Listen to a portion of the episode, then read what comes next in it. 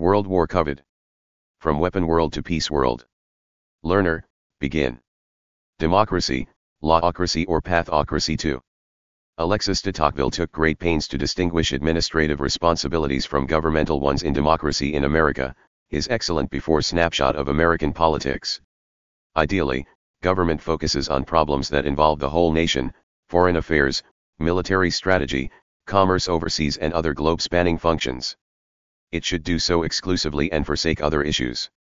Government is centralized at the top in the capital, it focuses outward in space and forward in time.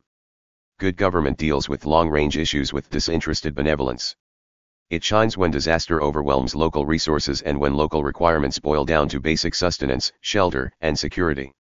When it operates effectively, it reduces common misery whereas fear and greed-driven locals often worsen an already bad situation. This government capacity was dramatized in Frank Capra's movie version of John Steinbeck's book, The Grapes of Wrath. The feds could offer safe, sanitary, and cheap housing to poor migrants, while locals were neither willing nor able to do so. On the negative side, government intervention tends to expand beyond practical use. In the long run, distant bureaucrats take on responsibilities too delicate and diverse for them to handle effectively.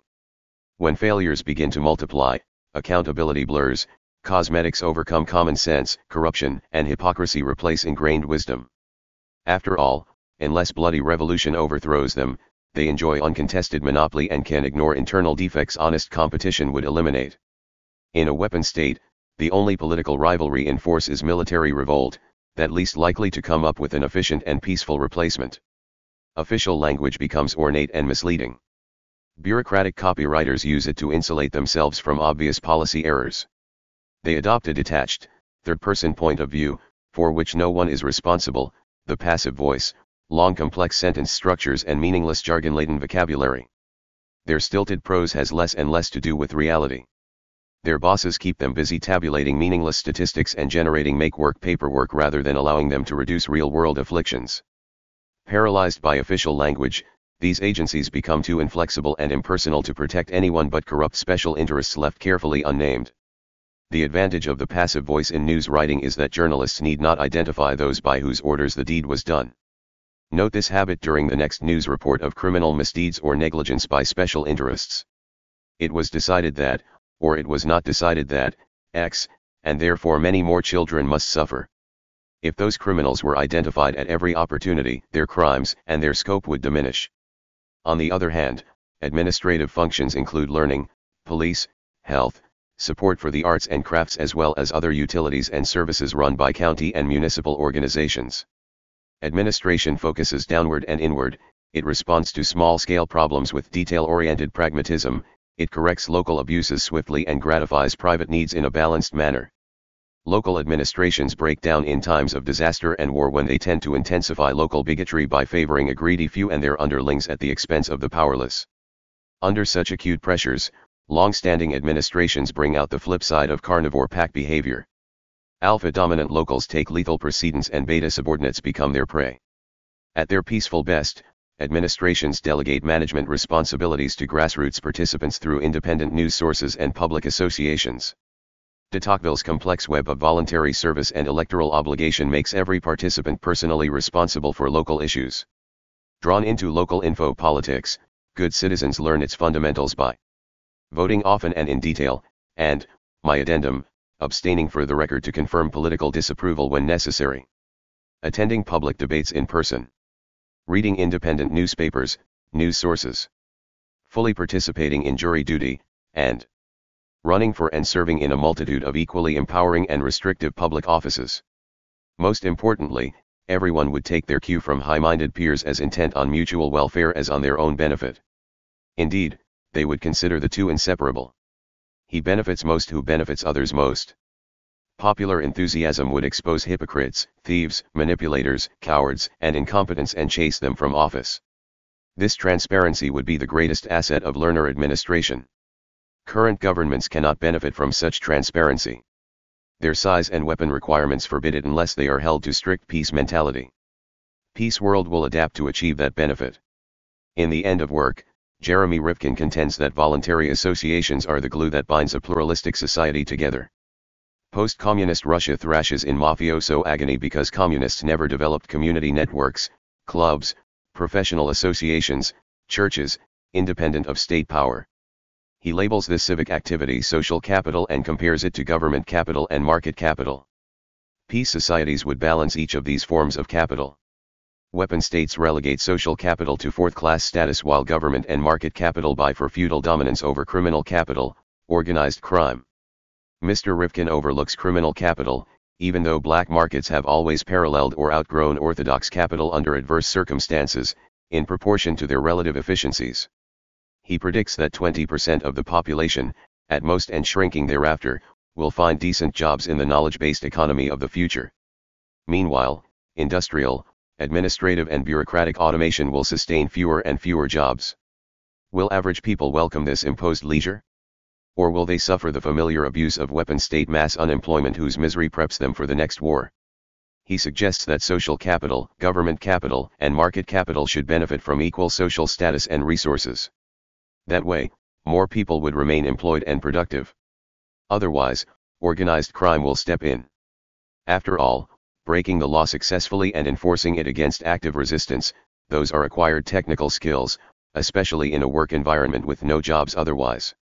Criminal capital, which Mr. Rifkin fails to mention, is the routine weapon substitute for social capital, its dark side mirror image. This triple suggestion provides three solid legs for a new learner renaissance. Three pragmatic justifications support this triad. It would rule out the dominance of criminal capital, an unacceptable overhead for peace societies. Yet this is a common social paradox in weapon societies, along with other prized contradictions. In truth, Small doses of crime lubricate a rule-bound civilization where harsh rules should be bent in favor of average people and not enforced to their detriment. The best laws are draconian but rarely applied in full force because they can be appealed repeatedly. Amsterdam's lenient habit of gedogen, illegal but tolerated, should be established in every case where it could be safely applied. As fewer people find orthodox jobs, less and less income tax will be available with which to create new products and sustain industrial production. As worker benefits evaporate, shrinking retirement funds will provide less and less investment capital for industrial growth. These three factors threaten to strangle dollar democracy in which a million dollars equal one vote. This text sketches many infrastructures Mr. Rifkin and current dollar Democrats require for their own plans. A predominant laocracy might accommodate a subordinate dollar democracy focused on what it does best, but little else.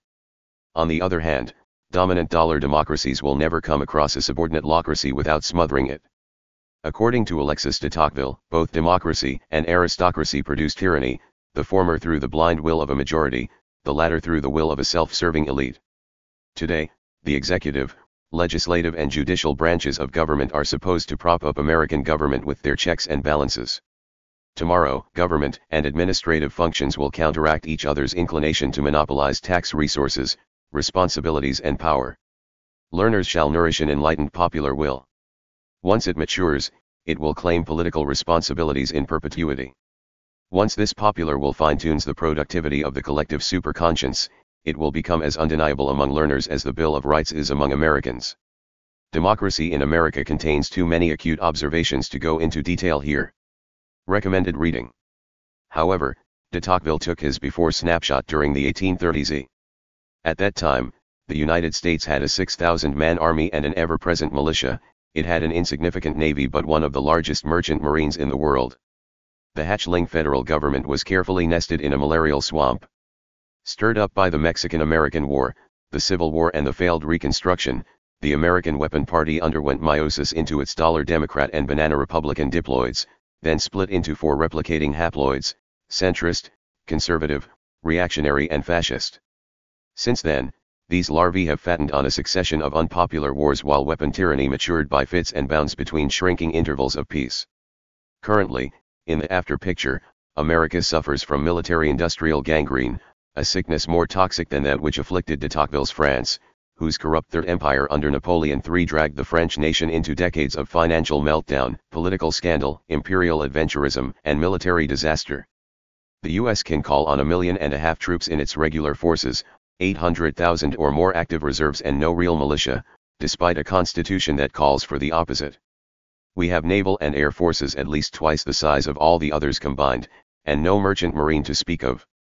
American militarists will point to the National Guard and call it a militia, when it is practically speaking a strategic, and often tactical, reserve for the regular army with no local value, training, or mission except perhaps to swell a hundred times larger for the next paroxysm of world war or rekindled civil war in extremes. We Americans may have sealed our transition from republican to imperial tyranny when we shifted from a universal draft to an all-volunteer career army. Whether this is a mere sign of our disease or its trigger, that may be all it takes to petrify a middle-aged weapon republic into its next senescent state of empire.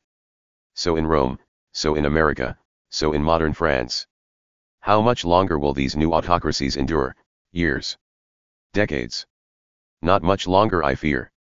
America's capital city is a bloated travesty where the richest interests on earth occupy maximum security marble hallways while the worst slums in the country fester a few blocks away, administered without representation by those same bloated interests in Congress, disregarding to the public good. These days, American Republic rats and demoblicans run a consensus weapon party under corporate state control, in the name of bipartisanship. One side or the other can always find a reason to block improvements in government, often in flat denial of earlier votes and campaign promises. America has turned into a banana republic the mismanagement of which has become the sole expertise of its politicians. City-hating bumpkins predominate in American politics deliberately unbalanced to subsidize rural and suburban conservatives and overtax urban progressives whose vital infrastructure and services are systematically cannibalized to provide much more expensive handouts to everyone else. All that is a matter of routine, despite massive popular disapproval, carried out openly and without opposition just as much in state legislatures as in the national ones. 15% or more of the population earns its income from tax money and or prison fare, a lot less than 1% owns almost everything and reimburses almost no taxes. How Victorian era. A growing underclass clause for subsistence. Taxed directly and indirectly to the limit of its endurance, it can't earn enough to keep body and soul together, even as its social supports are steadily defunded. A tiny, parasitic elite hoards needlessly excessive wealth while the middle class evaporates from the heat of friction between those two. Other civilizations underwent similar decay, notably the Roman all of them reacted to their escalating perceptions of threat from their surroundings. The Roman Empire lacked maritime and mountain barriers, so it went bankrupt building and manning indefensible fortress chains more lengthy, elaborate, and costly than the Great Wall of China. Ultimately, corruption and plague hollowed out a military vacuum within this thin outer crust, which sucked in its poor loot-happy destroyers from beyond. It is mentioned with hushed reverence that the Great Wall is one of the few human artifacts visible from orbital space, besides the stone alignments of Karnak and few giant open mine pits. This is just another monstrous outgrowth of weapon technology. Its visibility from orbit is another weapon myth, since it was built from local materials and broken up into shorter fortifications, thus indistinguishable from local terrain except for latter-day radar images taken from low orbit. While the Chinese government points to the Great Wall as a potent symbol of national greatness, weapon mentality, the average Chinese citizen mourns, with decent devotion for peace mentality, the forgotten remains of starved laborers buried every few yards in this long cemetery.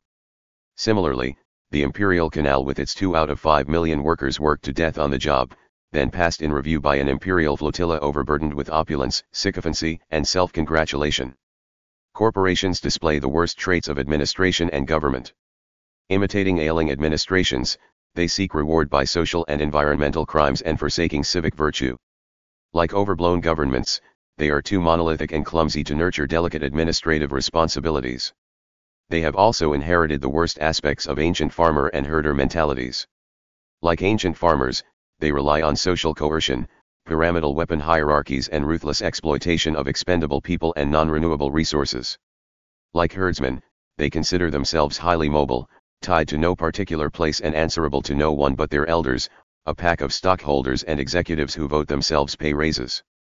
Like criminal syndics, corporations are government organs in disguise. More or less wedded to orthodox control agencies, they fulfill the covered interests of powerful private sponsors and respond cynically and malevolently to the unforeseen consequences they induce.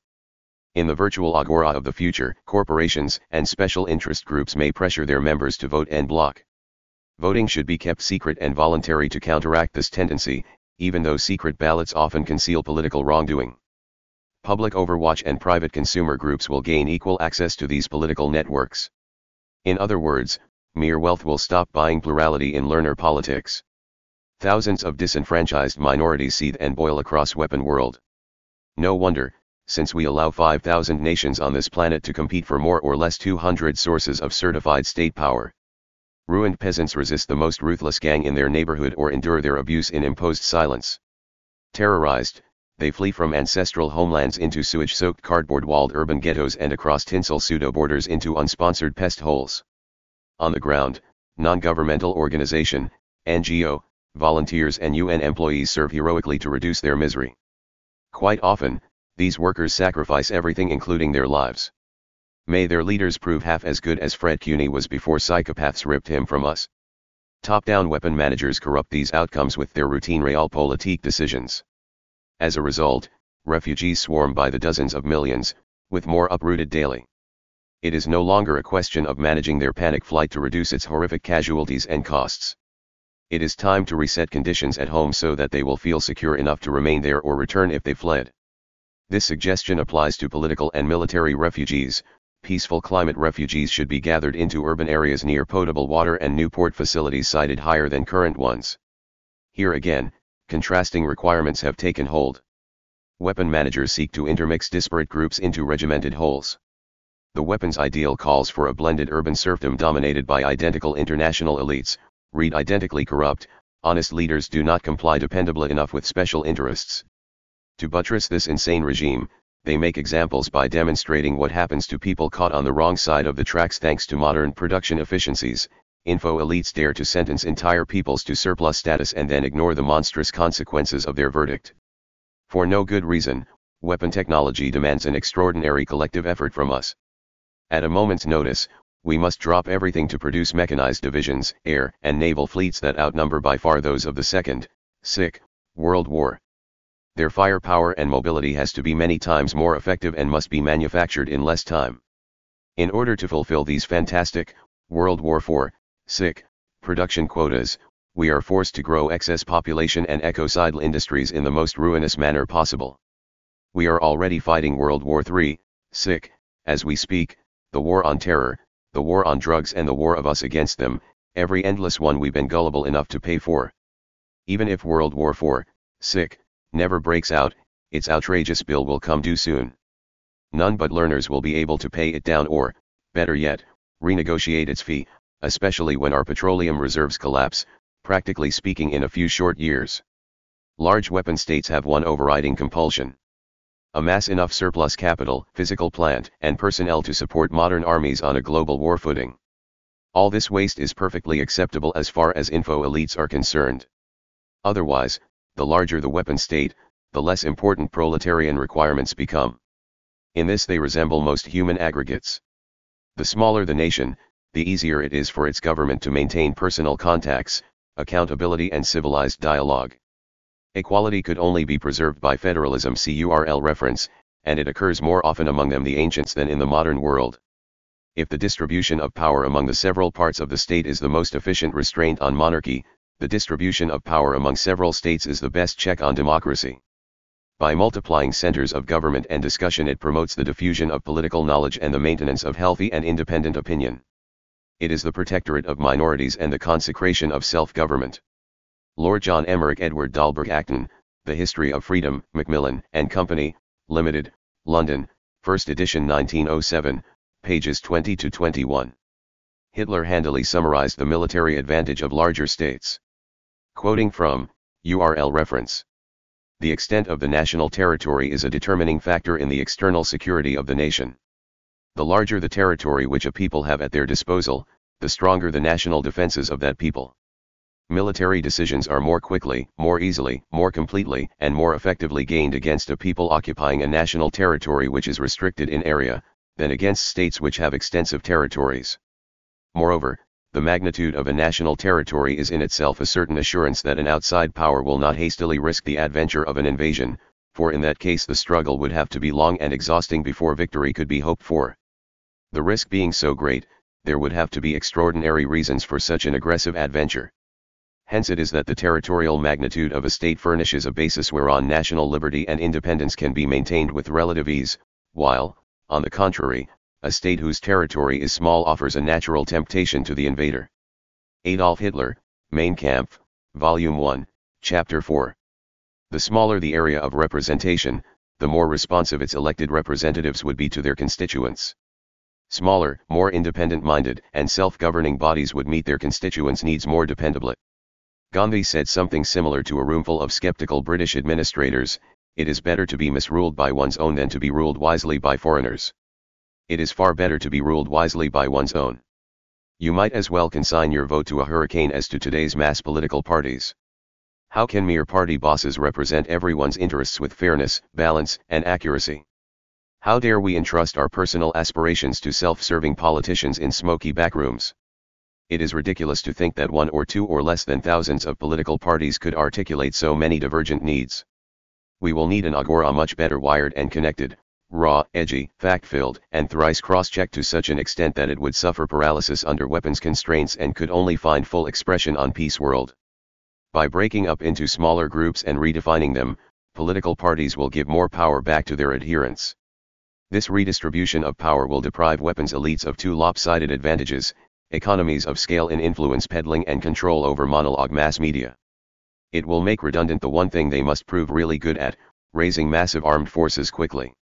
This talent justifies, in their eyes, every personal wrongdoing, institutional incompetence, and unforeseen outcome for which they should blame themselves. During the 20th century, once dominant military, political and treasury specialists took backseat to corporate managers who had mastered all the fundamentals of world war, mass culture, industrial production, resource extraction, and the suppression of everything but military scientific research. In 1602, the Dutch Republic chartered the first joint stock, mercantile, company to seize colonial booty and defend it militarily closely followed by other imperial states it wound up ruining itself over the hyperinflated value of tulip bulbs, of all things. Today, weapon technicians control every modern state, if only indirectly. Many transnational corporations outspend most nations. And the economic bubble that will burst and ruin everything will be more ludicrous than the stratospheric price of tulip bulbs. In earlier civilizations, corporate clergy became hopelessly corrupt. This happened eventually, no matter how well disciplined, well-intentioned and honest it may have been at first. This will happen to any organization that considers itself fit to rule unilaterally on every topic. Long-standing competence and honesty require lasting competition. Any permanent victory by one side or the other, which side and its particularities do not matter if they are honestly maintained, will lead to the victor's eventual corruption and incompetence. Under other circumstances, nobles and priests were disciplined more severely than the merchant class they despised. Those latter, with strictly limited means and corresponding morals, found their ambitions rewarded by mercantile fraud, weapon usury, tax farming, and famine brokering. Whether they made their home in Babylon, in ancient China or in feudal Europe, these people became tyrants' favorite agents of repression. Descendants of the most prosperous of these miscreants formed the original bourgeoisie. During the Cold War, secret police and totalitarian bureaucrats recruited the same kinds of people just as successfully. As they became more powerful and well connected, their institutional crimes grew more blatant. Their misdeeds highlight a frenzied tug of war between private, administrative, governmental, civic, corporate, and criminal power. As each power group vies for preeminence, it denies the others the maximum effectiveness they could display within their optimal sphere of competence. Global spendthrifts come in two categories. 200 all-powerful governments that gather enormous wealth through weapons-based overtaxation. They undercut starved administrations, dole out bare subsistence to info proletariats who live in planned misery, and grease the palms of the wealthy with massive public subsidies, and 200 tycoons, or 20, or 2 million, will hear than the poorer half of this population. Learner administrations will cover most collective responsibilities with elective voluntary associations of the people involved at the grassroots level. The blueprint will be intratribal, egalitarian, and anarchic, thus relying on personal respect, equality, and compliance personal rights and responsibilities will dominate administrative and government priorities. Public ones will fall to the lowest level they can be handled effectively. Most delegations of authority, and especially tax revenues, will favor lower level administrations over higher levels, and intermediate administration over government. If political responsibilities devolve to too low a level, lacking the funds to pay for them, people there should delegate them to the next higher one. If maintained at overly high levels, they must revert to the lowest one that can administer them effectively, as determined by the electorate directly affected. Short of disaster and war, no political level should consolidate responsibilities that would work better on a more decentralized, Lower 1. A community of the world's peoples, living together under government, will not be a society of nations but a society of men divided into subgroups only according to the divisions of local government. Mortimer J. Adler, How to Think About War and Peace, Simon and Schuster, New York, 1944, page 120. An essential read for aspiring learners. Learner issues will become computerized referendum measures open to public hearings throughout the community. Every budget item, directive, and law will run a gauntlet of public scrutiny and public veto by citizen majorities. Real-time votes will be tabulated daily. If machine tabulations cannot be trusted, political gatherings will be organized among those concerned as the need arises. More and more conversations will flourish between info elites and proletariats until mere class separations fade into the background if they do not disappear. Individuals may dedicate half their taxes to favored projects and deny the other half to specific line items. In this manner, they will veto the worst laws and uphold the best by popular referendum at governmental and administrative levels private and corporate interests will no longer benefit from administrative exemption. Any proposal to hand out this kind of power would be unthinkable without first stipulating that all learners must seek truth and justice persistently and be taught to do so at every opportunity, especially during early learning. They must base their decisions on the best data they can find. These stipulations would be well served by proper learning. Such habits need to be relearned quickly by everyone soon. The mob that every dollar Democrat dreads, would be much less scary if it consisted of well-informed, conscientious, and self-disciplined citizens made equally mindful of their freedom and responsibilities by systematic learning. Comment. Mark Mulligan at Comcast.net